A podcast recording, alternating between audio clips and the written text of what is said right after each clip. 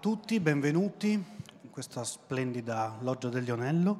Io sono Mauro della casa editrice Bottega Errante. E introduco io e non eh, vicino lontano perché questo è il, primo, è il primo appuntamento di una piccola rassegna all'interno di, di Vicino Lontano che si chiama Estensioni che è una nostra collana diciamo, della casa editrice Bottega Errante e che eh, diciamo, conta quattro, quattro, appuntamenti. Questo è il primo e ehm, vogliamo provare a portare all'interno di Vicino Lontano letterature riflessioni diciamo, oltre confine, quindi soprattutto dell'area balcanica dell'ex Jugoslavia. Domani alle 11.30 ci sarà la grande scrittrice croata Slavenka Drakulic con il suo libro La donna invisibile poi alle, alle 18 in, in, libreria Friuli ci sarà Il figlio della lupa, romanzo scritto a quattro mani tra, da Francesco Tomada e Anton Spazzapan e poi eh, domenica mattina Angelo Floromo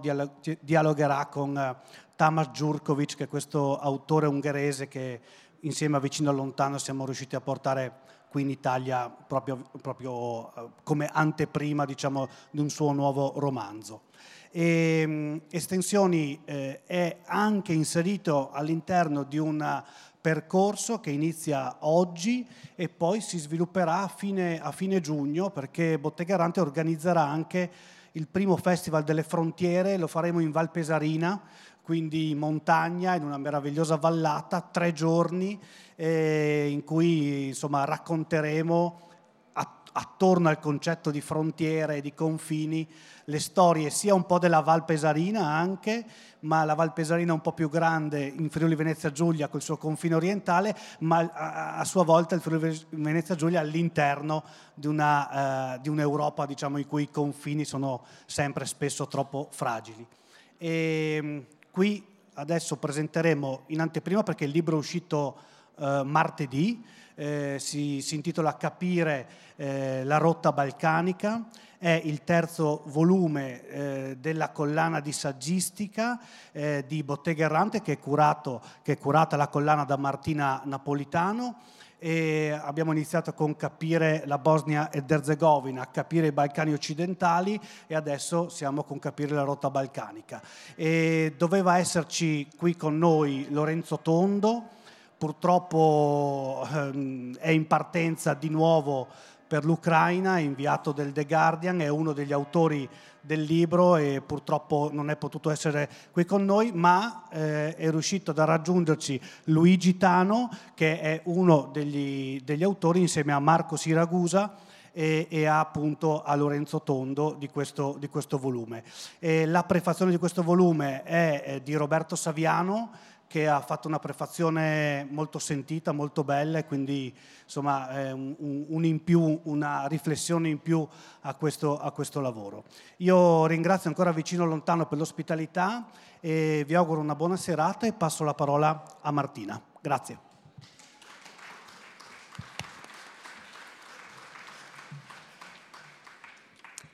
Bene, sono molto contenta di vedere di venerdì sera così tante persone qui e non a fare l'aperitivo e a sentire insomma un argomento anche così eh, denso e complesso come quello che cercheremo di affrontare oggi. Eh, il libro che è appunto uscito martedì non è nato quest'anno, non è nato neanche lo scorso anno, ma io e Mauro ne parlavamo ancora eh, all'epoca del primo lockdown, ormai si parla in epoca di ondate di, di coronavirus, era aprile-maggio 2020 e confrontandoci così di quali fossero i temi più complessi e più ehm, come dire, impellenti da disambiguare, da specificare, da rendere un po' più accessibili nella nostra collana di saggistica, siamo, mm, siamo, ci siamo concordati insomma, di trattare la, la, rotta balcanica. Dal 2020 ad oggi sono passati due anni, sono, anche, sono cambiate anche tante cose. Il libro si è concluso eh, a livello di stesura a inizio del 2022 e eh, nel momento in cui stavamo finendo insomma, di vedere le nostre bozze editoriali, eravamo più o meno al periodo di febbraio, eh, incominciamo a guardare le cartine, le mappe da inserire, no? controlliamo le ultime cose nelle nostre bozze editoriali e arriviamo al 24 di febbraio. Arriviamo al 24 di febbraio e, come sappiamo tutti, inizia l'invasione su larga scala del, dell'Ucraina da parte della Russia. Eh, scusate se mi, un po' mi, mi, prende questa cosa, ma l'argomento mi, mi tocca molto da vicino. E, ehm, insomma, quando inizia l'invasione sappiamo benissimo quello che, che ha portato, ovvero un esodo senza precedenti da, dalla seconda guerra mondiale di persone che hanno lasciato quel paese per venire a rifugiarsi in Europa. È un esodo veramente senza precedenti, un esodo che per numeri non, non è nemmeno comparabile a nessuna delle ondate migratorie che abbiamo vissuto precedentemente. Eppure è stato un esodo di milioni di persone realizzato in pochissime settimane, nel giro di pochissime settimane, e che dall'altra parte ha trovato non il solito muro di eh, paesi dell'Unione Europea che non trovavano un accordo su come accogliere queste persone, ma che a differenza ha trovato eh, invece un'accoglienza diffusa, un, addirittura un, un'accoglienza diffusa anche dal, dal, dal piccolo, no? dal basso, di come tutti si sono eh, preparati insomma, ad accogliere e a trovare un modo per ospitare le persone che scappavano da questa guerra, una guerra che sicuramente sentivamo come più vicina rispetto ad altre, ma che per molti versi non è molto diversa da quella che vivono altre persone in altri contesti. E quindi questa, questo questa cosa che stavamo vivendo, questa situazione che stavamo vivendo in prima persona ci ha da un lato fatto riflettere su quello che avevamo scritto e riflettendo su quello che avevamo scritto ci siamo resi conto che effettivamente era solo una conferma di quello che gli autori di questo libro avevano un po' tratto andando ad analizzare le eh, le situazioni precedenti relative alla rotta balcanica o alle rotte via mare che conosciamo da tanti anni, ovvero che la scelta di non eh, permettere dei meccanismi di immigrazione controllata, dei meccanismi di accoglienza controllata, portano dei problemi che in realtà di per sé problemi potreb- potrebbero anche non essere, mh? Mm, come l'esodo eh, diciamo, ucraino che stiamo vivendo in questi giorni. E eh, quello che addirittura ci, ci, porta a pensare, quello che stiamo vivendo adesso con, con l'Ucraina, è che per la prima volta l'Unione Europea all'unisono si è mossa nel, nell'accoglienza di queste persone eh, mettendo in atto anche un meccanismo di eh, permesso di soggiorno che era stato creato nel 2001 e non era mai stato utilizzato prima, è un meccanismo che è stato, eh, magari ne parlando, parleranno molto più nel dettaglio i nostri autori, ehm, che era stato pensato in seguito alle guerre nei Balcani eh, che appunto avevano portato a spostamenti di popolazione molto importanti, molto ingenti verso l'Europa ed era un meccanismo che permetteva all'Unione Europea, intesa come tutti i paesi dell'Unione Europea, di garantire un permesso di soggiorno fino a due anni alle persone che scappavano da queste situazioni. Per la prima volta dal 2001 a oggi è stato utilizzato adesso per gli ucraini, non è stato utilizzato nel 2015, ad esempio per i siriani o per altre situazioni simili. E questo ci può portare a pensare che effettivamente allora c'è una volontà, c'è qualcosa che manca una mancanza di volontà forse nel fatto di scegliere chi accogliere e chi non accogliere. Mm? A parte diciamo, la, la, questione diciamo, più burocratica, quindi del garantire dei permessi di soggiorno, l'abbiamo visto, chi lavora nelle scuole l'ha visto eh, in prima battuta come i bambini eh, ucraini improvvisamente si sono sentiti accolti anche nelle scuole da un giorno con l'altro, cosa che non succedeva insomma, con, altri, eh, con, altre famiglie provenienti da altri paesi. Eh, chi lavora in università si è, si è visto a, a, affiancare improvvisamente dei colleghi ucraini arrivati dall'oggi col domani e a lavorare insieme a loro. Queste cose non succedevano con altre migrazioni precedenti e questo ci deve far ragionare, mm, perché se siamo capaci oggi di far fronte a un'emigrazione, a un esodo così ingente di persone, cosa vuol dire insomma invece far fronte a numeri molto inferiori? Mm, di persone che potrebbero ugualmente avere accesso a un meccanismo di accoglienza simili. A questo punto quindi ci viene da ragionare sul passato, su quello che ci ha portato mh, hm, ad oggi e quindi quella che è stata diciamo, la, la, rotta migratoria che abbiamo conosciuto fino a gennaio 2022, quindi le rotte via mare e le rotte poi via terra, rotte via terra che non si sono create per loro volontà, ma si sono create perché mancano dei meccanismi legali di migrazione, hm, perché le persone che si mettono su strada o su un barcone per venire qua, chiaramente lo fanno perché non hanno altra possibilità legale per venire qui, perché se ce l'avessero probabilmente la, la utilizzerebbero. E quindi ecco, io adesso mi approccio un po' ai nostri autori per cercare di capire con loro meglio eh, di cosa stiamo parlando, intanto li presento.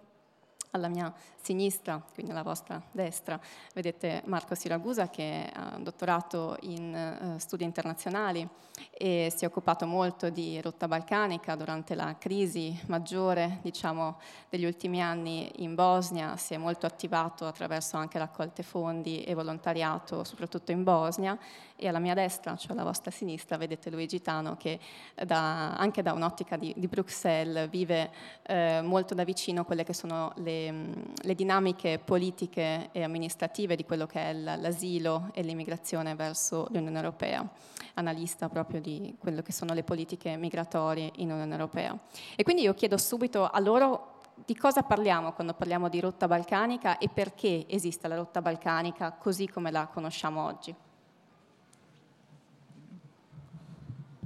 Buonasera a tutti e tutte, intanto un ringraziamento non di rito a Bottega Errante per aver dato, averci dato la possibilità di mettere per iscritto quello che è il frutto insomma, di, di, ragionamenti, di, di, confronti che abbiamo avuto appunto in questi, in questi anni, eh, anche di studio e di lavoro e un ringraziamento anche a Vicino Lontano per l'ospitalità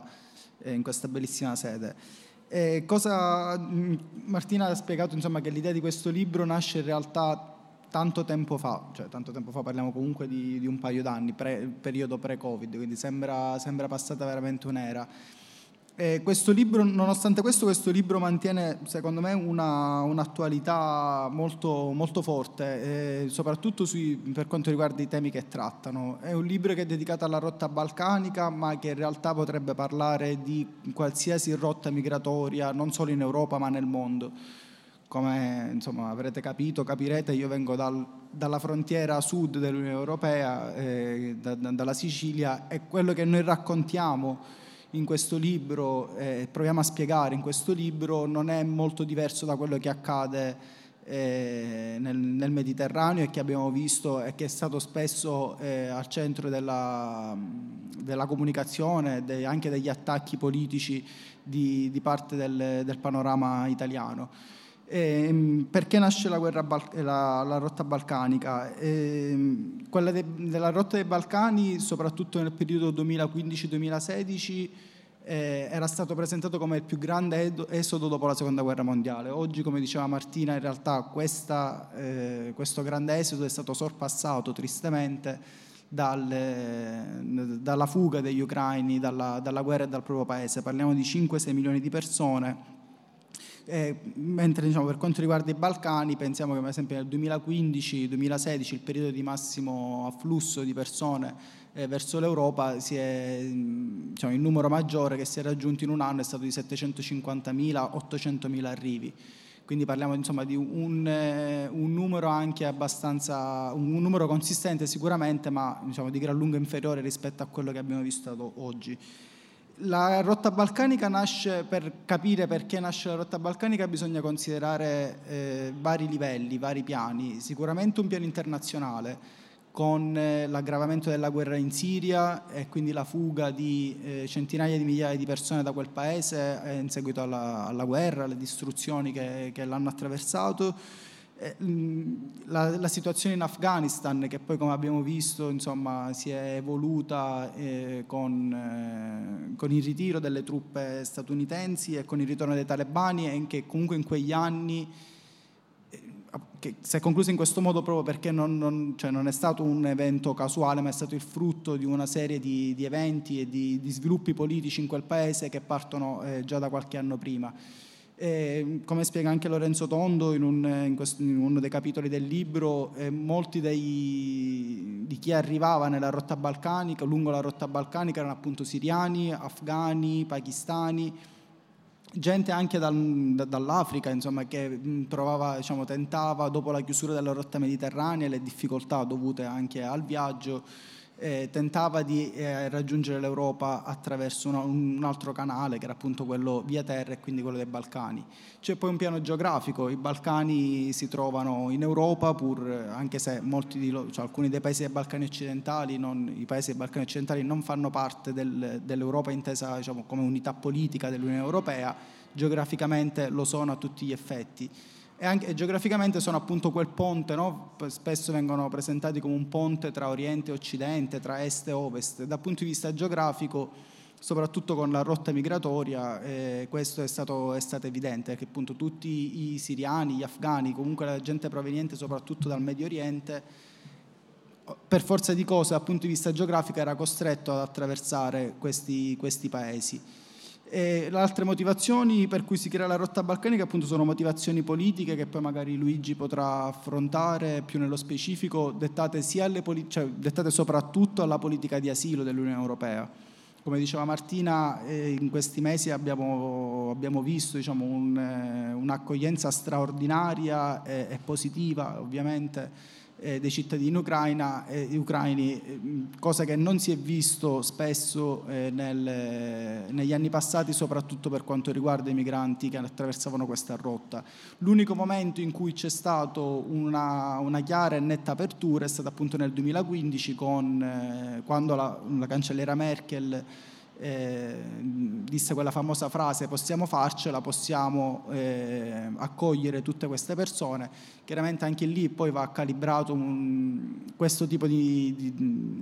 di decisione, di, di, posizione politica anche con quelli che erano gli equilibri eh, allora dell'Unione Europea e con quelle che erano anche le necessità poi del, della Germania come paese. E, ehm, questo appunto significare che, cioè, rappresenta che quando c'è la volontà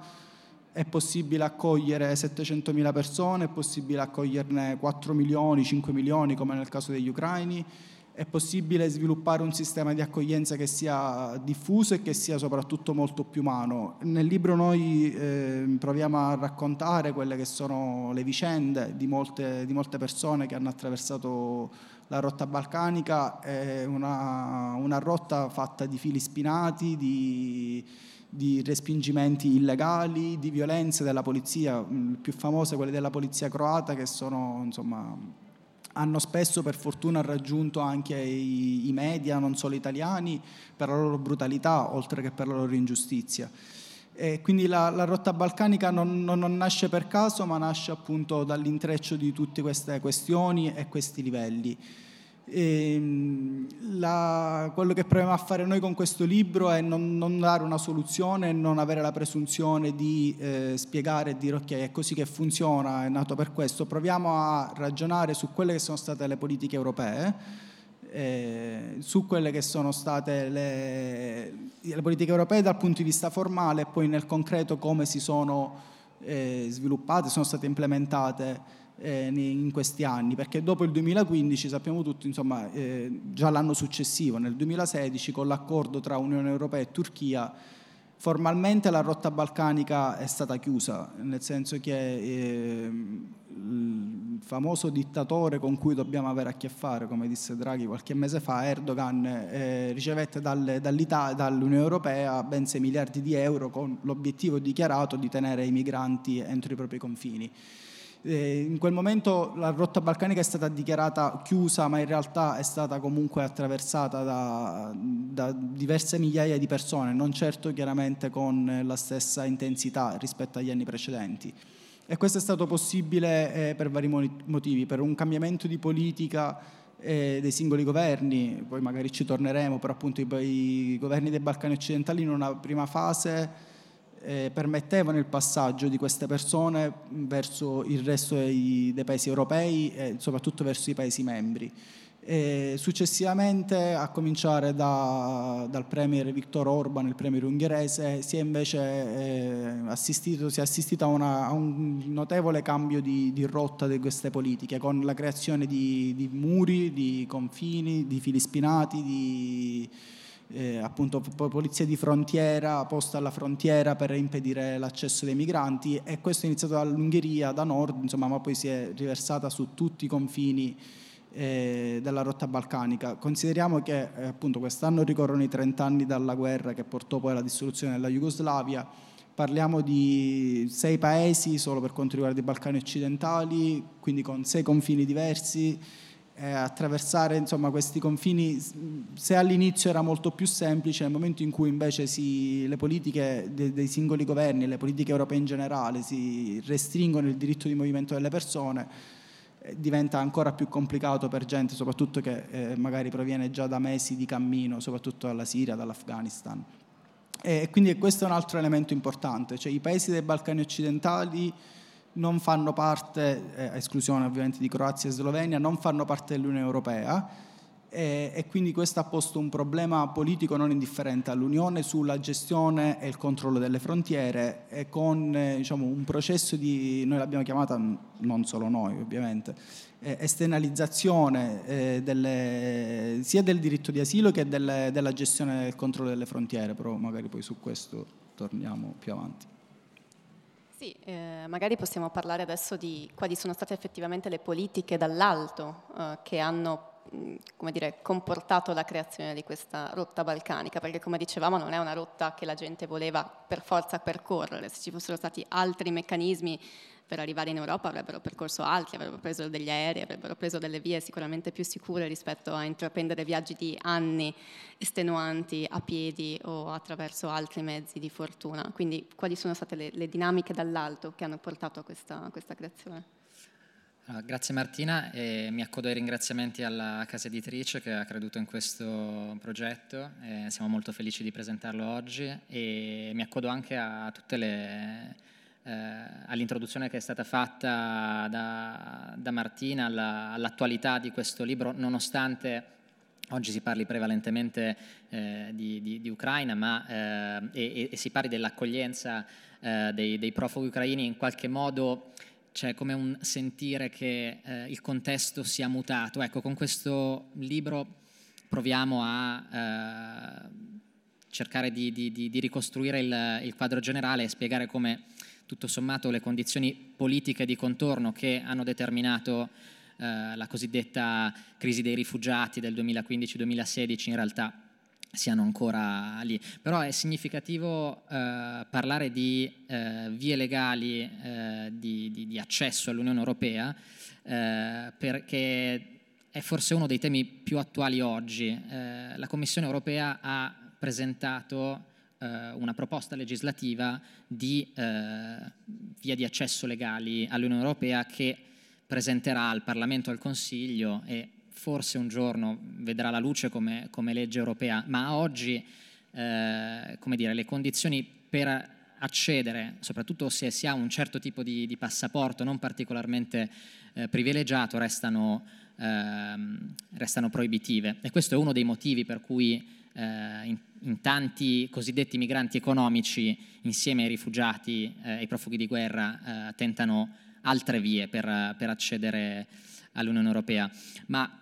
eh, accodandomi a quello che diceva Marco, bisogna calibrare bene le parole quando, quando si parla del, del, del contesto politico, perché in un'Europa dove un singolo paese può esprimere un veto e eh, bloccare delle sanzioni, bloccare delle decisioni importanti, eh, c'è un piccolo paradosso. Nelle politiche di asilo non c'è il principio dell'unanimità. Volendo, domani i Paesi membri dell'Unione Europea potrebbero sedersi in Consiglio e prendere delle decisioni a maggioranza qualificata per stabilire, per esempio, delle quote di ripartizione di, di, di, di rifugiati tra, tra, i, tra i, paesi, i, paesi, membri, stabilire dei, dei criteri di, solidarietà. Questo non succede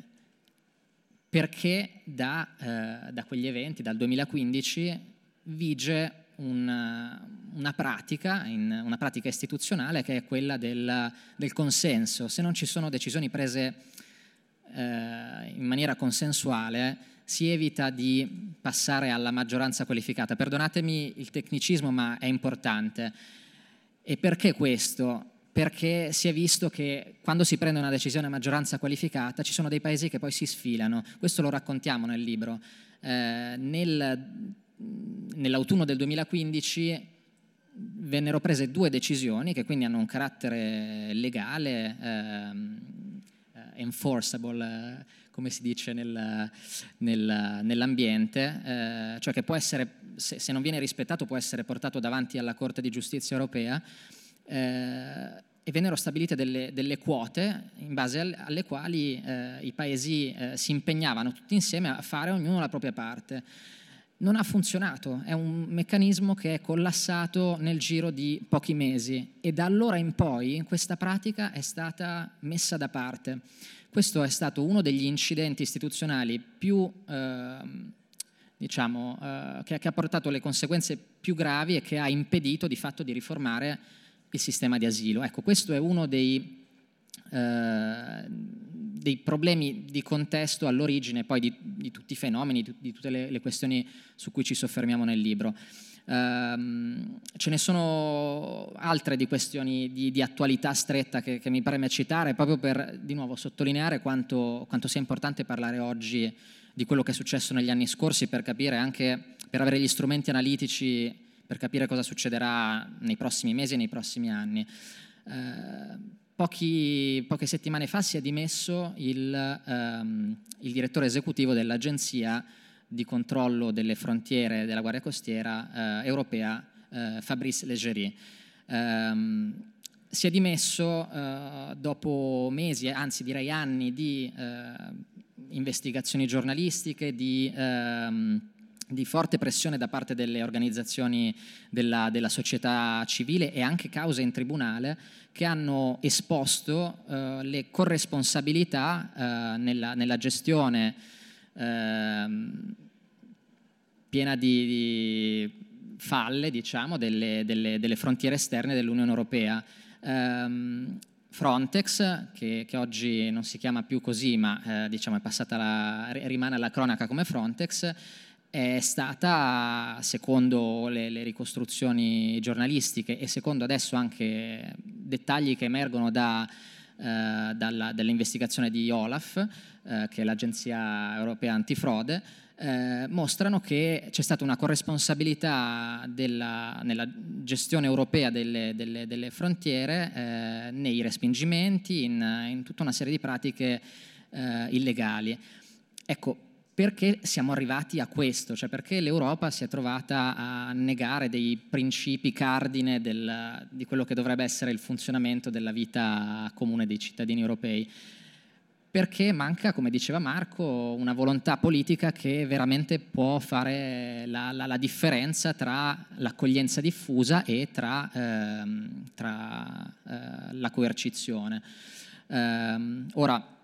nel libro, soprattutto nei primi due capitoli, che sono quelli che hanno forse il, l'apporto più analitico, che spiegano veramente il contesto istituzionale, politico, ci soffermiamo su tanti di questi elementi, non li sveliamo tutti così avrete modo di, di leggerli nel, nel, libro. Forse un ultimo accenno eh, varrebbe la pena farlo alla mancata riforma del, del Trattato di Dublino che oggi sembra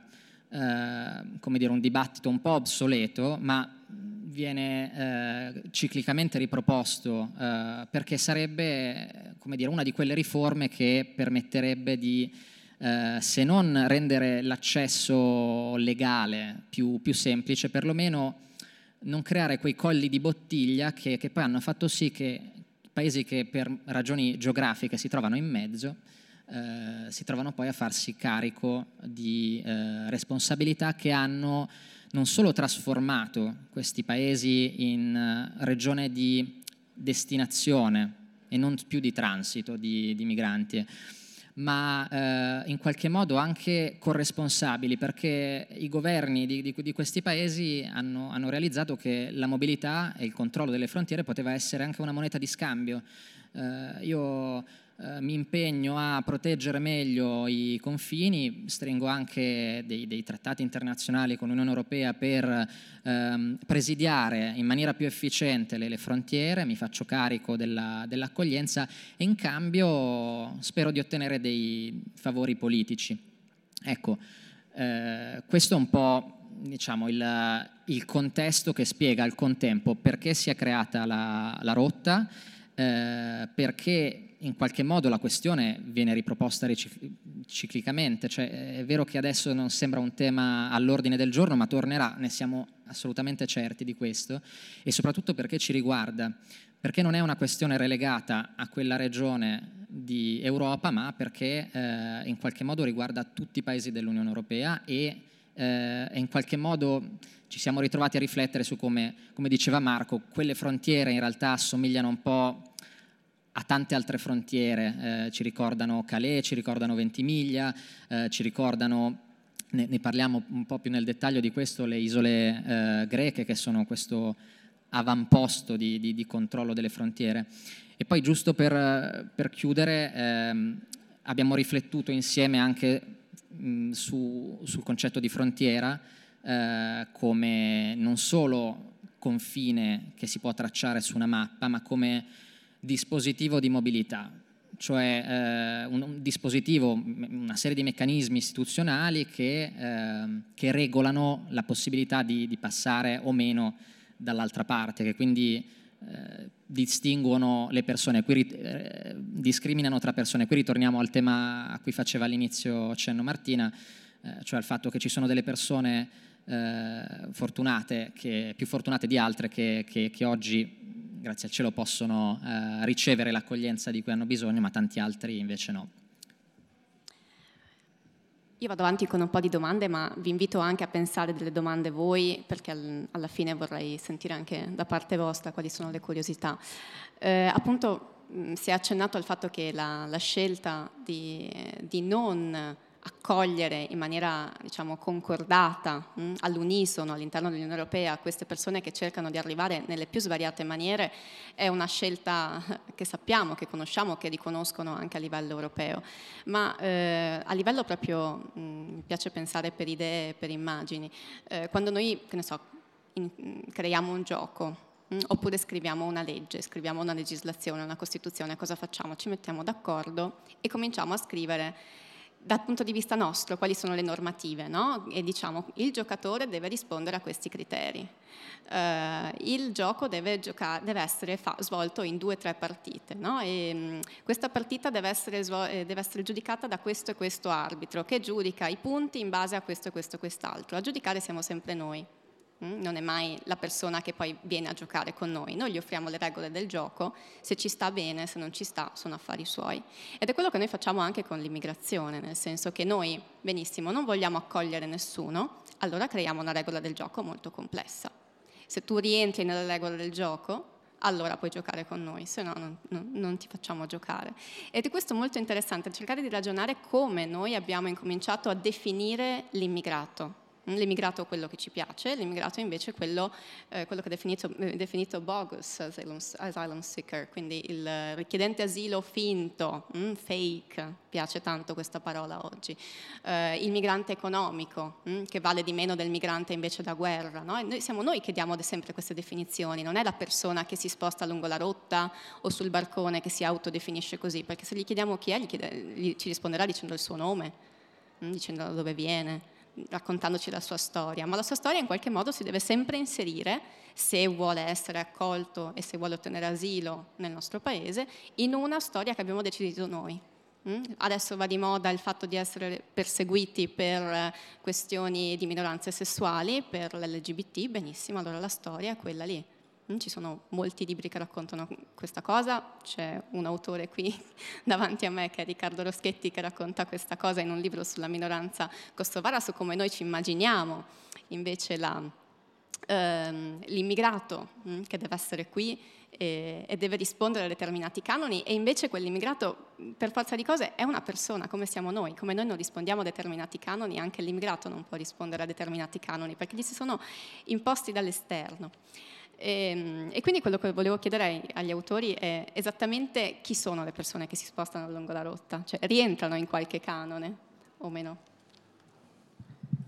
Quel, eh, questo discorso, diciamo, il discorso anche del linguaggio è un discorso centrale quando si, si parla di rotte migratorie e soprattutto quando si analizza che sono, quello che è l'approccio politico a queste questioni. Nel nostro paese l'abbiamo visto in maniera lampante, no? il,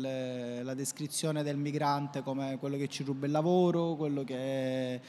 eh, ci ruba le donne, che è l'invasione che sta arrivando e che quindi porterà all'islamizzazione di tutta l'Europa cristiana, cioè un tipo di linguaggio che tende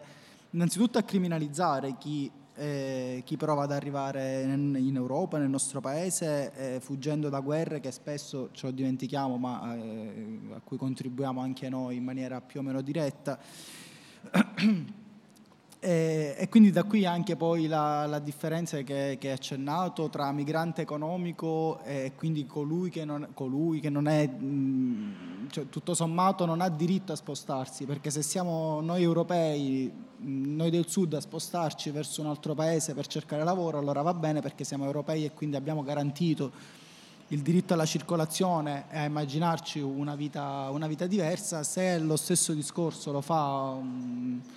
un, qualsiasi altro cittadino di un altro paese, questo non va bene perché viene appunto, come, come purtroppo viene spesso detto, a rubarci il lavoro. E quindi anche questa differenza tra invece il migrante che ha diritto a essere aiutato, a essere accolto perché scappa da una guerra rispetto a chi invece scappa da, dalla crisi economica, dalle crisi climatiche che oggi sono sempre più evidenti e che lo saranno soprattutto nel, nel, nel prossimo futuro. Eh, la questione del linguaggio è una questione molto importante. Noi ne parliamo anche nel libro eh, quando cerchiamo di un po' smontare anche questa narrazione sull'emergenza in realtà quello che è successo nei Balcani, quello, insomma, le, le, la questione migratoria non è un'emergenza, è una questione struttur- cioè un tema strutturale dell'umanità da sempre, ma soprattutto diciamo, negli, ultimi, negli, ultimi, decenni. L'emergenza nasce nel momento in cui appunto si creano strumenti eh, di selezione, di razzializzazione nell'accoglienza che quindi vanno a creare più problemi rispetto a quelli che in realtà sulla carta vorrebbero risolvere. E la questione del linguaggio è anche diciamo, paradossale perché ad esempio, come cita anche Luigi nel, nel, suo capitolo, nella rotta balcanica non fanno parte solo siriani, afghani, somali, fanno parte anche gli stessi balcanici, cioè, eh, la, sommando i, le partenze dei sei paesi dei Balcani occidentali eh, si arriva a una percentuale del 25%, se non ricordo ma 24-25% di tutte le persone che attraversano la rotta e quindi parliamo di gente che almeno sulla carta eh, fa, parte, cioè su, fa parte di paesi che sulla carta hanno intrapreso un discorso di adesione, un discorso di avvicinamento all'Unione Europea e che l'Unione Europea continua a presentare come, futuri, come attuali partner e futuri paesi membri. Quindi anche qui una, una differenziazione, cioè un discorso, quello appunto della differenziazione dei migranti, che poi si contraddice rispetto anche a tante altre politiche. E quindi mm, chi sono? Eh, appunto, come raccontiamo sono persone che fuggono, come ho già detto, dalla guerra, da, dalle crisi climatiche, dalla, da, dalle crisi economiche. E, mm, spesso eh, la, questa narrazione eh, negativa rispetto a, a, tutto ciò che riguarda le migrazioni riguarda non solo chi la migrazione la, la subisce o la mette in pratica, eh, ma anche verso chi prova invece a, fare, a, tu, a, offrire un'alternativa rispetto a quelle che poi sono le politiche concrete dei vari stati. Quindi è un sistema di accoglienza che non funziona, penso soprattutto ad esempio alle tantissime ONG che nei Balcani, ma come anche nei nostri paesi europei, e noi in Italia lo sappiamo bene, vengono spesso criminalizzate proprio per eh, il, loro, il loro supporto materiale a, a, queste persone, un supporto che non si limita solo all'aspetto umanitario, di dare accoglienza, di dare cura a chi eh, vive una condizione umana da tutti i punti di vista, anche psicologica, eh, veramente ben poco invidiabile, eh, ma che cercano anche appunto di denunciare eh, con eh, il report mm, mensili, annuali, insomma con tutta una serie di denunce eh, quelle che, che, sono le mancanze e le falle di questo sistema di accoglienza creato dall'Unione Europea. E quindi un linguaggio che attacca, la, che, che, affro, che, travolge la questione migratoria a 360 gradi e, e che però non dà fondamentalmente nessuna, nessun tipo di soluzione. Eh, oggi appunto ci ritroviamo accoglienti, accoglienti, verso gli ucraini, si elogia la Polonia che ha accolto milioni di, di cittadini ucraini, dimenticando però che la Polonia è la stessa che ha costruito un muro appena sei mesi fa con la Bielorussia impedendo l'arrivo eh, in Europa di, di, migliaia di persone e quindi diciamo, è un linguaggio che viene spesso utilizzato ovviamente in maniera strumentale per creare un nemico, per creare un qualcosa di, di opposto, di altro rispetto a noi, ma che tende semplicemente poi a nascondere quelle che sono le incapacità o le, le, appunto, le, le disfunzioni del sistema attuale europeo. Mi accodo. Di...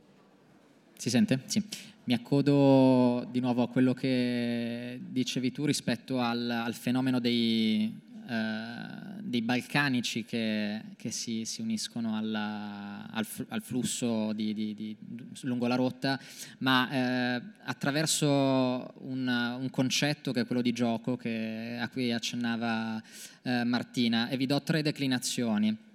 La prima è se, se, gioco cinicamente può essere chiamato, ma il meccanismo istituzionale che sottende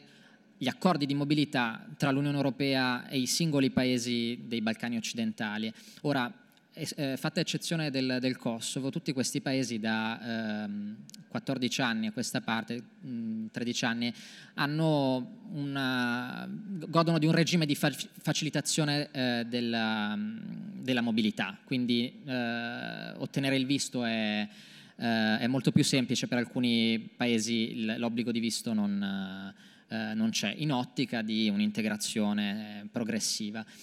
Qual è il, l'inghippo? È che ci sono delle condizioni, c'è una, una, logica che si chiama logica della ghigliottina, veramente è, è, è abbastanza agghiacciante parlarvene in questi termini, ma così funziona.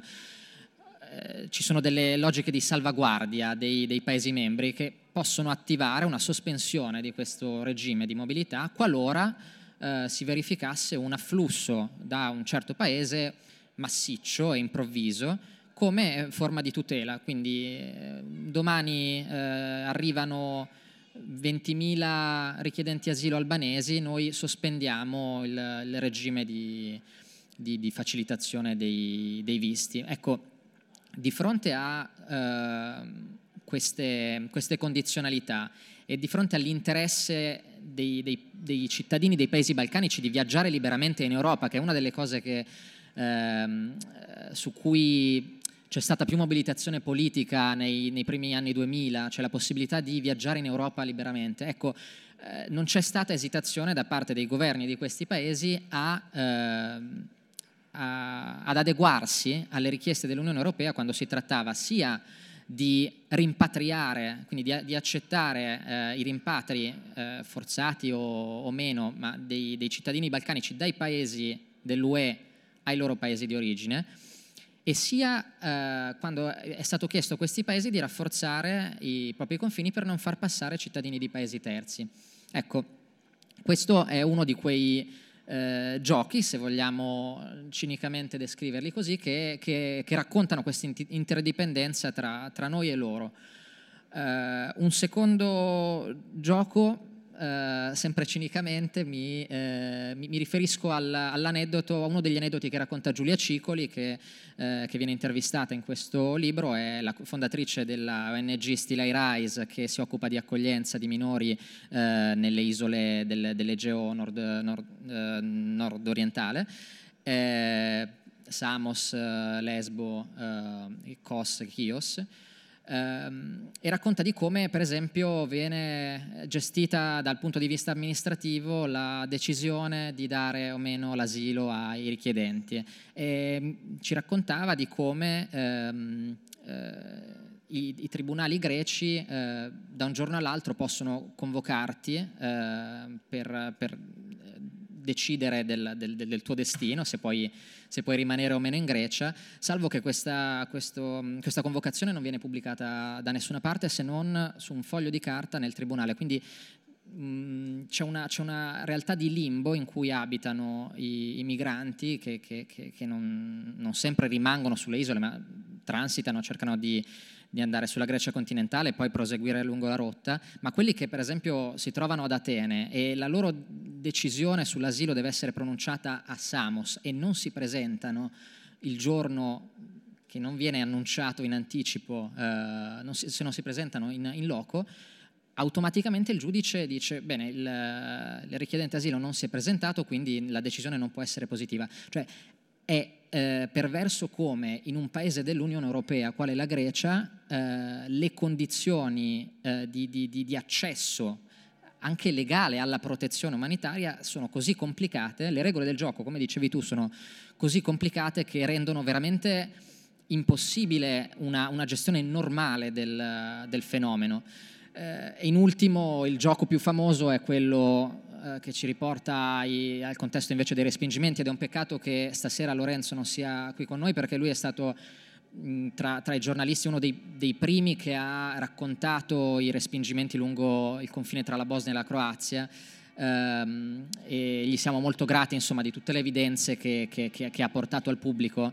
e molti di voi conosceranno il cosiddetto game che, che è il tentativo eh, quotidiano di, eh, dei migranti di, di valicare i confini talvolta in maniera organizzata con, con trafficanti talvolta a gruppi cercando di, eh, di, di non farsi eh, vedere dalle guardie di, di frontiera. Ecco, anche, anche eh, da parte di chi eh, percorre la rotta in qualche modo c'è una dimensione cinica di, di gioco per cui eh, eh, entro diciamo, questo quadro di dinamiche di potere in, al centro c'è, c'è la vita di, di, di, persone che cercano di spostarsi da, da un luogo all'altro e dall'altra parte ci sono degli attori che cercano di regolare questo spostamento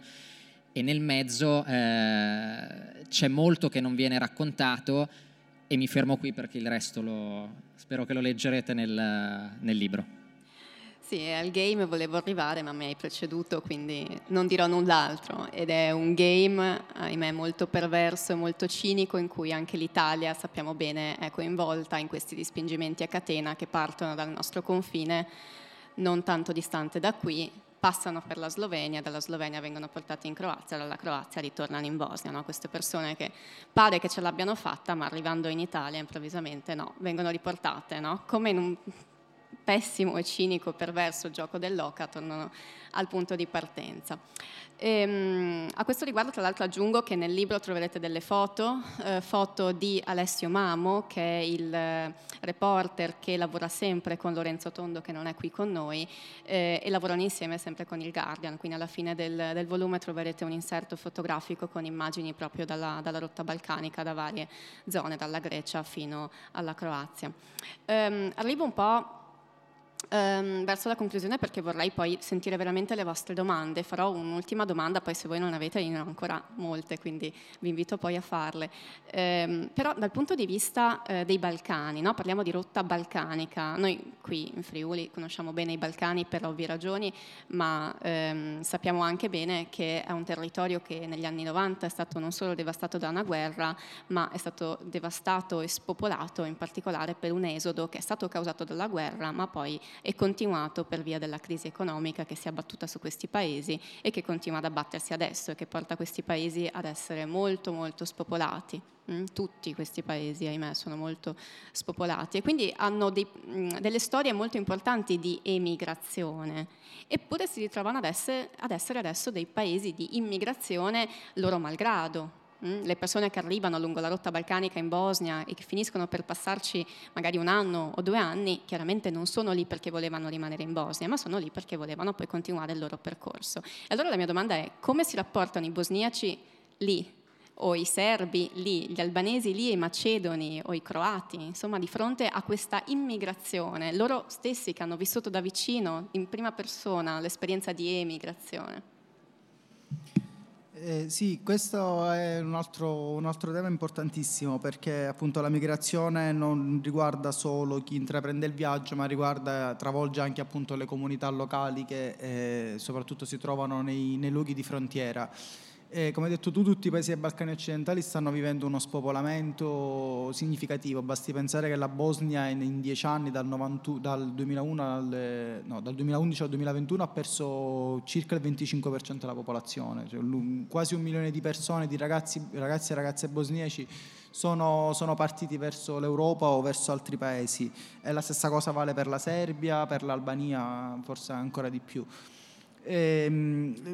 le cause ovviamente sono diverse e ehm, quindi questi paesi diciamo, dagli anni 90 ad oggi, quindi negli ultimi 30 anni, sono stati appunto paesi di emigrazione. Si sono ritrovati nel, negli ultimi, nell'ultimo decennio invece a essere eh, paesi, eh, paesi, di arrivo, prima di transito e poi, e poi di arrivo di centinaia di migliaia di persone. Il rapporto tra le comunità locali e i migranti è cambiato chiaramente di pari passo con quello che è stato anche il cambiamento delle politiche dei singoli, dei singoli stati eh, o comunque dell'Unione Europea anche in generale. in una prima fase di eh, accettazione o di apertura dei governi che permettevano appunto il passaggio, il flusso di queste persone, il rapporto è stato, da, da quello che insomma, abbiamo studiato, da quello che abbiamo anche ricevuto diciamo, da, parlando con persone che lavorano quotidianamente lì lungo la rotta, il rapporto era un rapporto appunto di comprensione, di, di vicinanza, perché molte famiglie appunto che si trovavano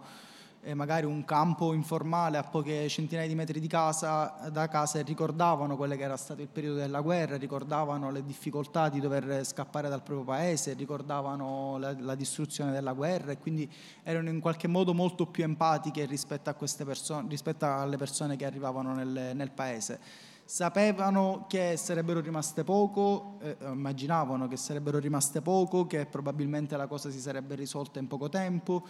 e quindi diciamo, anche la, la solidarietà, gli episodi di solidarietà dei singoli cittadini, delle comunità locali non erano casi isolati, era qualcosa che avveniva abbastanza, abbastanza frequentemente. E con la, la, politica di chiusura adattata poi negli anni successivi dai singoli stati europei e da una retorica, appunto come abbiamo detto, sempre più di criminalizzazione dei migranti, e, questo, e con ovviamente il, prolungarsi di questa, di questa, condizione, il rapporto tra comunità, locale, eh, tra comunità locali e, migranti è, è cambiato. Eh, non solo perché è cambiata appunto la retorica politica dei, dei, giornali, dei media, ma anche perché sono cambiate le condizioni. Da una situazione temporanea si è passata a una situazione strutturale dai campi informali di 100 persone si è passati a campi informali di 1000 persone. Questo diciamo, è chiaro che crea per comunità locali piccole eh, dei problemi non indifferenti. Sono persone che appunto vivendo in luoghi informali, ma spesso accadeva anche per chi stava nei campi ufficiali, eh, anche il semplice andare a cercare del cibo, eh, andare a comprare del cibo, andare, insomma, mm, recarsi in, comuni, in, dei luoghi, in dei piccoli comuni di frontiera abitati da poche migliaia di persone, è chiaro che proprio dalla, nella, stravolge la vita quotidiana di quelle comunità. E, e, quindi anche lì si è venuto a creare poi un... Eh, non sono mancati ovviamente problemi di, di ordine pubblico, non sono mancati casi di violenze da una parte e dall'altra, proprio perché diciamo, bisogna comunque sempre considerare anche un aspetto che non, non, di cui non si parla quasi mai quando si parla di migrazione, ma che è anche un aspetto psicologico, cioè vivere una condizione per anni, per diversi mesi di completa estraneità rispetto al resto del mondo non, deve essere sicuramente facile. Dall'altro lato le comunità locali che si ritrovano eh, completamente abbandonate, soprattutto in Bosnia, completamente abbandonate a se stesse, è chiaro che crea eh, delle tensioni notevoli e queste tensioni purtroppo negli anni sono andate intensificandosi eh, di pari passo con la chiusura eh, formale dei, dei, confini. E si è andata, andata, a intensificare anche a causa appunto di gruppi di estrema destra, gruppi nazionalisti spesso appoggiati o comunque insomma, sostenuti più o meno direttamente dai governi locali, dai governi nazionali che hanno letteralmente aggredito fisicamente i, i, migranti, ci sono casi ad esempio in Serbia dove il gruppo Narodna Patrol, pattuglia nazionale, eh, è andata in un campo, ha prelevato dei migranti e li ha portati là, davanti un, un campo ufficiale che in parte giustamente si è rifiutato di, giustamente per quelle che sono le regole, non chiaramente dal punto di vista umano e ha detto noi non possiamo accettare queste persone perché non, non, non, hanno, non hanno, fatto tutto l'iter necessario. E non sono mancate aggressioni, a, con, aggressioni fisiche anche nei confronti dell'ONG appunto e questo si ricollega a quello che dicevo prima la criminalizzazione anche della solidarietà. E quindi è un clima che per forza di cose si è andato un clima di tensione che si è andato intensificando nei nei, negli anni, non tanto perché la comunità bosniaca o la comunità serba o la comunità albanese siano razziste per natura, ma perché appunto diciamo, tutto quello di cui abbiamo parlato ha prodotto negli anni delle conseguenze non indifferenti e questo è anche eh, reso evidente appunto da queste azioni. Aggiungo Aggiungo che diciamo, stesse, lo stesso ragionamento si può applicare anche alla Grecia. Eh,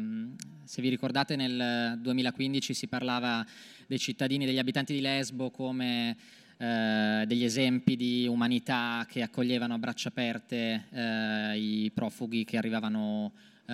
in gommone dalla Turchia. Ehm, e,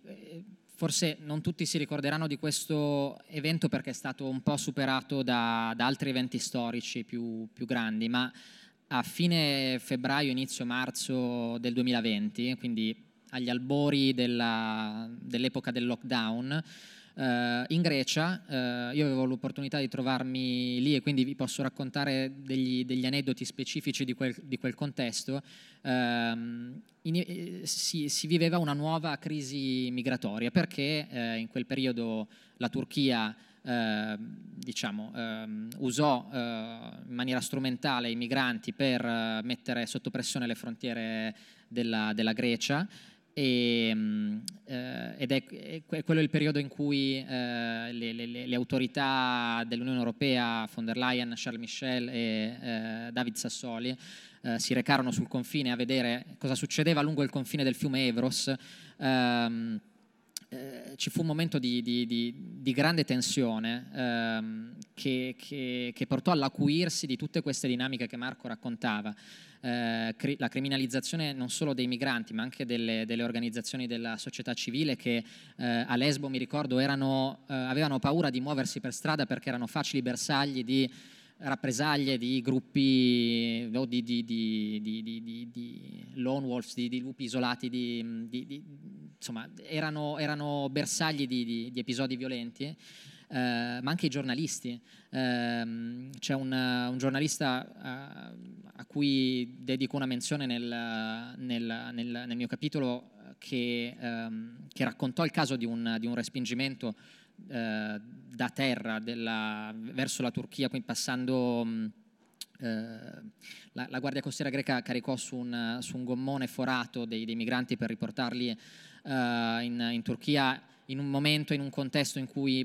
potevano farlo impunemente senza nessuno che, eh, che, che, potesse monitorare la questione, salvo qualche, eh, qualche testimone oculare che raccontò la, eh, la, vicenda a un giornalista locale. Ecco, mh, mm, vi lascio immaginare cosa, cosa, è successo a questo giornalista. Eh, il, il, sito su cui scriveva eh, hackerato, ehm, tutti i dati cancellati, telefonate da parte del, del Ministero, ehm, rappresaglie, cioè,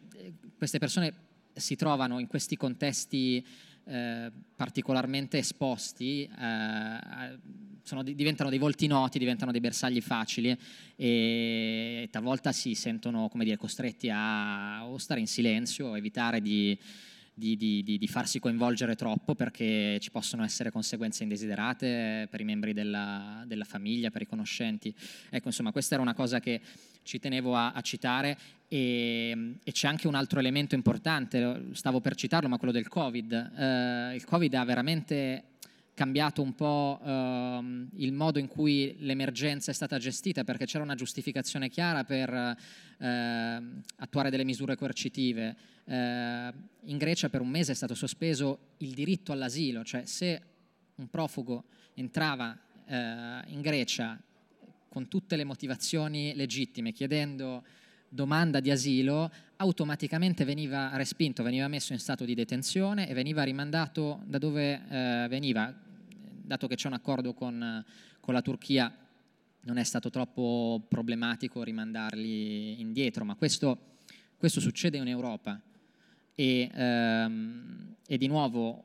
tutti questi contesti creano tutta una serie di frizioni tra le comunità locali e i migranti che spesso veramente sfuggono all'attenzione dell'opinione pubblica, ma che condizionano in maniera radicale eh, le condizioni di vita e dei migranti e eh, dei, dei, cittadini. Eh, e tutto questo fa, in un certo senso, fa, fa rabbia perché è, è artificialmente costruito. E di nuovo, questo proviamo a, a spiegarlo in, in, profondità cercando di, di, di, di descrivere tutti, tutti, i livelli della, della questione. Sì, eh, ci sarebbero molte cose da dire, mi soffermo solo su una, secondo me abbastanza significativa, sempre a livello di immagine, ovvero queste persone che arrivano in Grecia, arrivano tecnicamente in Unione Europea. Quelli che poi si mettono sulla rotta balcanica di fatto escono dall'Unione Europea, però noi sappiamo benissimo che nel momento in cui si entra dentro l'Unione Europea si ha diritto d'asilo, si dovrebbe rientrare all'interno di un meccanismo europeo condiviso in cui le persone rimangono all'interno dell'Unione Europea e poi si vedrà di loro cosa fare. Non che queste persone prendono e sanno di non, di non avere nessun tipo di eh, accoglienza lì e si mettono in cammino, escono dal territorio e percorrono la rotta balcanica, quindi uscendo dall'Unione Europea per cercare di rientrarci. È paradossale questa cosa se ci pensiamo, no? perché una persona che arriva già in Grecia è già in Unione Europea, eppure ci deve usci- riuscire per andare in Macedonia, Albania, eh, Serbia, Bosnia e poi cercare di rientrare in Croazia, sappiamo esattamente cosa succede con la polizia croata. E questo, tutta, tutto questo, tutta questa situazione, tutti questi mesi, questi anni che loro vivono, come sottolineava Marco prima giustamente, hanno un risvolto psicologico che eh, noi stentiamo in questo momento a comprendere, perché un giorno quando queste persone diventeranno parte comunque della nostra società, avranno questo tipo di, eh, di passato alle spalle, no? di questa esperienza psicologica di cui noi non ci rendiamo conto, mi hanno tolto una, un hacker qualche tipo, ehm, ehm, hanno avuto questo tipo di esperienza psicologica dall'Unione Europea, quindi dal paese in cui cercavano di trovare rifugio e cercare qualcosa di meglio rispetto a quello che avevano lasciato a casa, perché chiaramente se uno scappa dall'Afghanistan o dal Pakistan o eh, dall'Eritrea, insomma sono paesi in cui eh, hanno delle problematiche e sperano di non trovarle qua eppure arrivano qui e si scontrano con una serie di problematiche eh, per un certo tipo diverse, per un certo diverso, eh, punto di vista ancora più perverse. Io eh, chiedo a voi se avete delle domande, perché sennò io continuo a fare domande.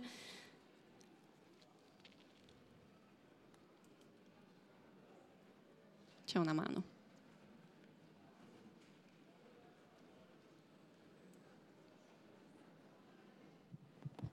Allora, io non ho proprio una domanda, sono stata sulla rotta balcanica in Bosnia varie volte, quindi ho un'esperienza di tutto quello che avete detto diretta. Eh, inviterei una riflessione sui bambini. Eh, I bambini che sono fermi anni, non vanno a scuola, non hanno più una lingua, parlano un misto di tutte le lingue che trovano all'interno dei centri di accoglienza. Sono pieni di rabbia. E su questo secondo me l'Europa dovrebbe riflettere perché questi bambini un giorno arriveranno e dobbiamo lavorare su queste cose e cercare di risolvere questa cosa perché questa gente non tornerà mai a casa e la soluzione non è tenerli fermi lì, la soluzione è farli arrivare ed aiutarli ad inserirsi. Tutto qua e vi ringrazio. Grazie a lei.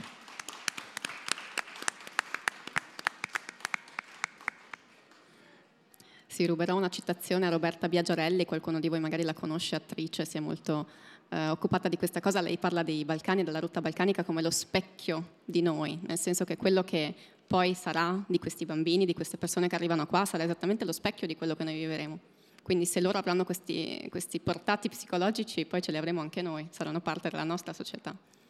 Prego. Eh, buonasera a tutti e a tutte.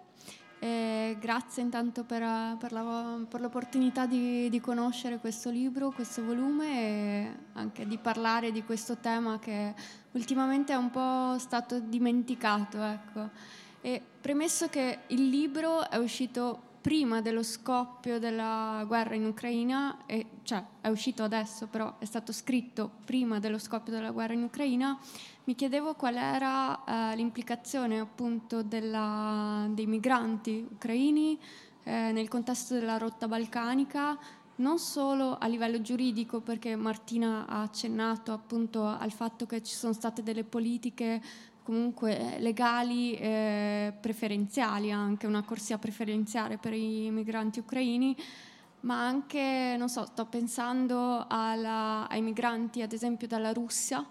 eh, quindi a quei migranti di cui si parla poco sotto il regime di Putin che ovviamente arrivano magari in Serbia, l'unica isola all'interno diciamo, del, dell'Europa, non dell'Unione Europea ma dell'Europa,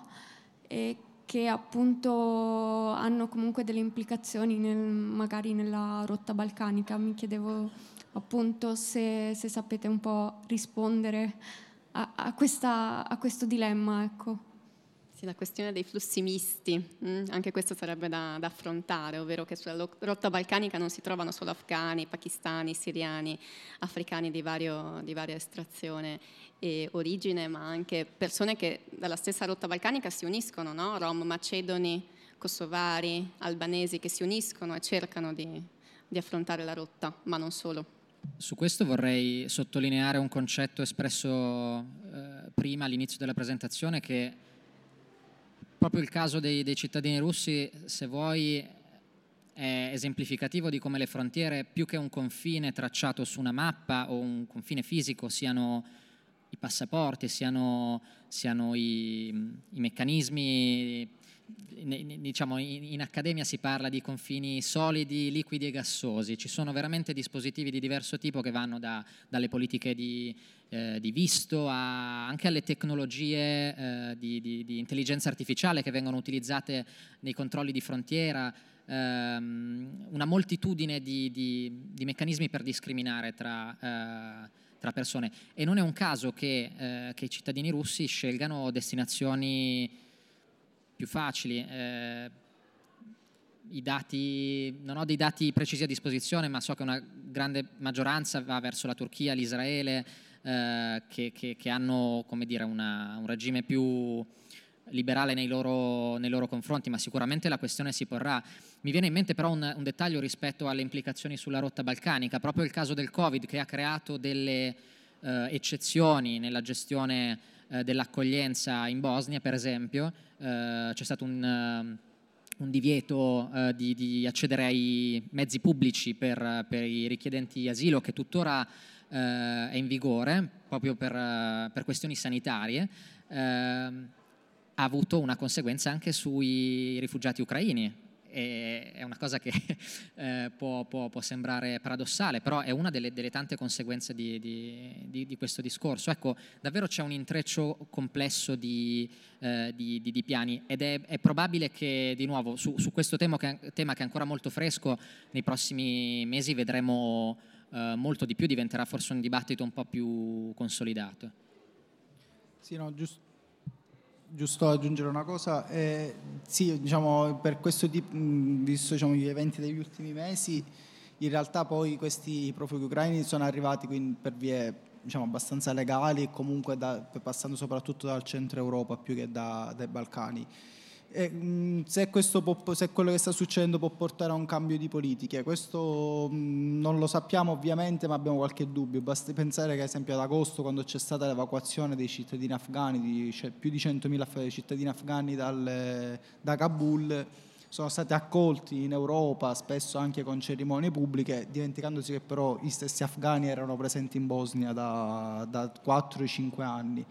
Quindi anche questo, diciamo, ritorniamo un po' al discorso che fa un po' da, da quadro generale sulle ipocrisie anche del, del sistema di accoglienza eh, europeo. Quindi mh, sulle conseguenze vere e proprie sulla rotta balcanica intesa classicamente dalla Grecia fino alla Slovenia, chiaramente per questioni geografiche non, non, ha, non ha inciso particolarmente se potrà incidere sulle politiche comuni di asilo, penso che ce lo auguriamo un po' tutti però. Marco, se posso aggiungo solo un ultimo dettaglio. Questa è una cosa che mi preme dire perché spiega il primo tassello che ha accennato Martina, cioè quello della, del meccanismo di protezione temporanea europeo. Eh,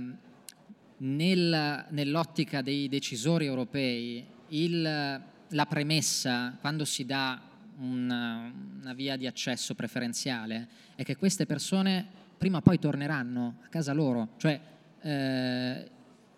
si dà per scontato a Bruxelles che i profughi ucraini hanno intenzione di tornare in Ucraina, per cui come dire, è una non questione l'accoglienza, perché è un'accoglienza a scadenza, a termine, mentre invece il, il pregiudizio consolidato nei confronti tante nazionalità e che invece queste persone vengono per restare e quindi è, chiaro, è, è veramente quello il, il chiaro discrimine. Qualche altra domanda? In chiusura, adesso ancora una domanda che abbiamo. Prego. Io volevo fare una domanda che non è proprio pertinente col discorso della rotta balcanica, però che riguarda proprio il discorso eh, di questi profughi anche ucraini che sono stati accolti, diciamo, eh, quest, eh, a braccia aperte, diciamo, fra, da tutti gli, gli stati europei, no? Però ho sentito parlare anche di difficoltà di paesi, di, di, cioè di, di residenti in Ucraina che però erano di altre nazionalità, quindi gente di colore, eccetera, che non venivano accettati per esempio in Polonia o altri. No? Quindi io penso che questi problemi principali siano anche un problema di, eh, di razzismo, no? quindi diverso colore della pelle, diversa eh, religione e queste cose qua. No? che appunto se non eh, riusciamo a, ad accettare appunto persone che hanno una religione diversa e un colore della pelle diversa, io penso che non, non, non risolveremo mai nessun pro- questo problema dell'immigrazione in generale. penso non ci sia neanche niente da commentare, lei ha già commentato il, il, tutto da sola, quindi sì, assolutamente è avvenuto, è avvenuto soprattutto perché l'Ucraina ospitava tantissimi studenti stranieri, soprattutto da regioni dell'Africa o dall'India e altre zone simili. E, okay. E, e queste persone hanno avuto problemi al, al confine, sì sì, assolutamente confermato. C'è ancora una domanda, sì. facciamo l'ultima, così dopo ringraziamo i nostri ospiti e Bottega Errante. Eh, mi domandavo, eh, la, quantitativamente, eh, quante sono le persone diciamo, insaccate o costrette a rimanere in questo numero grande di stati e con quale tempistica cambia il flusso? Quindi come si può quantificare tutto il fenomeno? Ma, eh, è, un, è, una domanda molto complessa, nel senso che in genere diciamo, nelle analisi che vanno per la maggiore si, si, si cerca di intrecciare sia il numero degli ospiti nei, nei campi ufficiali,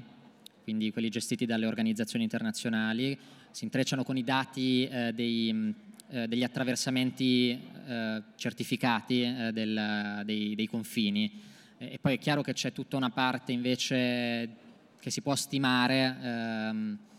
ma che non è, non è certificata, non, è, non, compare nei dati ufficiali, che potrebbe essere un buon 30% rispetto a, alla, al dato eh, nel momento in cui viene misurato. E ci sono vari, vari cicli, eh, diciamo che probabilmente i momenti in cui si creano gli insaccamenti coincidono con le stagioni invernali, quando i confini diventano più difficili da attraversare, le condizioni diventano veramente più, più proibitive. Ehm, e con i mesi estivi in genere invece i numeri tendono a, ad aumentare. Mm, negli ultimi mesi i numeri sono stati relativamente bassi, c'è da dire questo, però eh, diciamo contro quello che magari il senso comune vorrebbe suggerire, invece durante eh, l'inizio della pandemia, quando la nostra mobilità era fortemente condizionata, ecco, l'impatto sui, eh, su, su, su, sui, fenomeni migratori non è stato così, così ampio, per cui in realtà il diciamo, sotto traccia eh, i, i, flussi continuavano. Ora, dare, dare, dei numeri mi sembra da un punto di vista metodologico un po', un po sbagliato perché eh, diciamo, potrebbe essere fuorviante. È chiaro che rispetto ai, ai picchi del, del 2015-2016 assistiamo a un fenomeno che è di più bassa intensità, se vogliamo, ma eh, come diceva Marco, strutturale, quindi continuo nel, nel tempo con eh, di nuovo ehm, gruppi che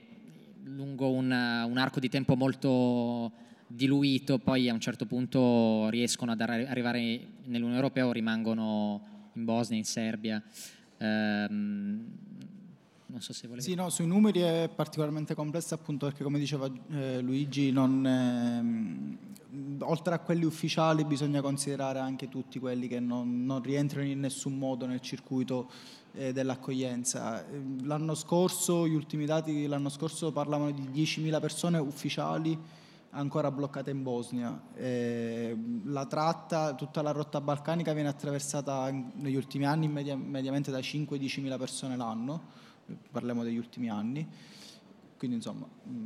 calcolo più o meno solo, solo, in Bosnia che è il punto diciamo, di arrivo quel collo di bottiglia di cui parlavamo prima in cui diciamo, si riversano un po' tutti quelli che attraversano la rotta parliamo non meno di 10.000 persone cioè 10.000 sono quelle che vengono considerate come ufficiali. Su tutta la rotta saranno chiaramente qualcosa in più. Poi è difficile perché appunto magari si registrano in Grecia si perdono le tracce in Macedonia si ritrovano in Serbia insomma dare un numero esatto è particolarmente complicato da questo punto di vista. Però se possiamo tracciare una morale, ecco, si tratta di numeri veramente, sì. si tratta di noccioline, sì. se posso dire, cioè di numeri che dal punto di vista della gestione dell'accoglienza sono risibili e sono soltanto un problema politico, sono un tabù, un vero e proprio tabù. E, ehm, quindi numeri, numeri piccoli e, e non, non, necessariamente in, in decrescita. Il Covid ha ha mostrato che, che la, la, la, tendenza è stata quella invece ad aumentare, proprio perché probabilmente le vie legali attraverso voli magari tra paesi che avevano accordi di, di visti un po' più, più semplici sono diminuiti, le, le, le, vie illegali si trovano eh, sempre, chi è disperato un modo di, di, di viaggiare più o meno pericoloso lo trova, anche a volte eh, con imbarcazioni che fanno direttamente dalla Turchia all'Italia perché a quel punto diventa paradossalmente più conveniente che attraversare tutta la rotta a piedi.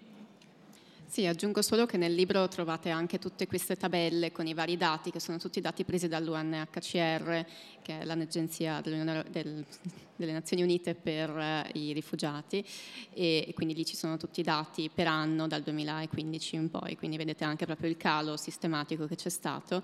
E, mh, mm, concludo, visto che siamo in conclusione, mi fanno capire di sì, vi lascio con questa citazione da una filosofa turco-statunitense, Seila Benhabib, che invitava a valutare, a giudicare le democrazie non tanto per come trattano i propri cittadini, ma per come trattano gli stranieri.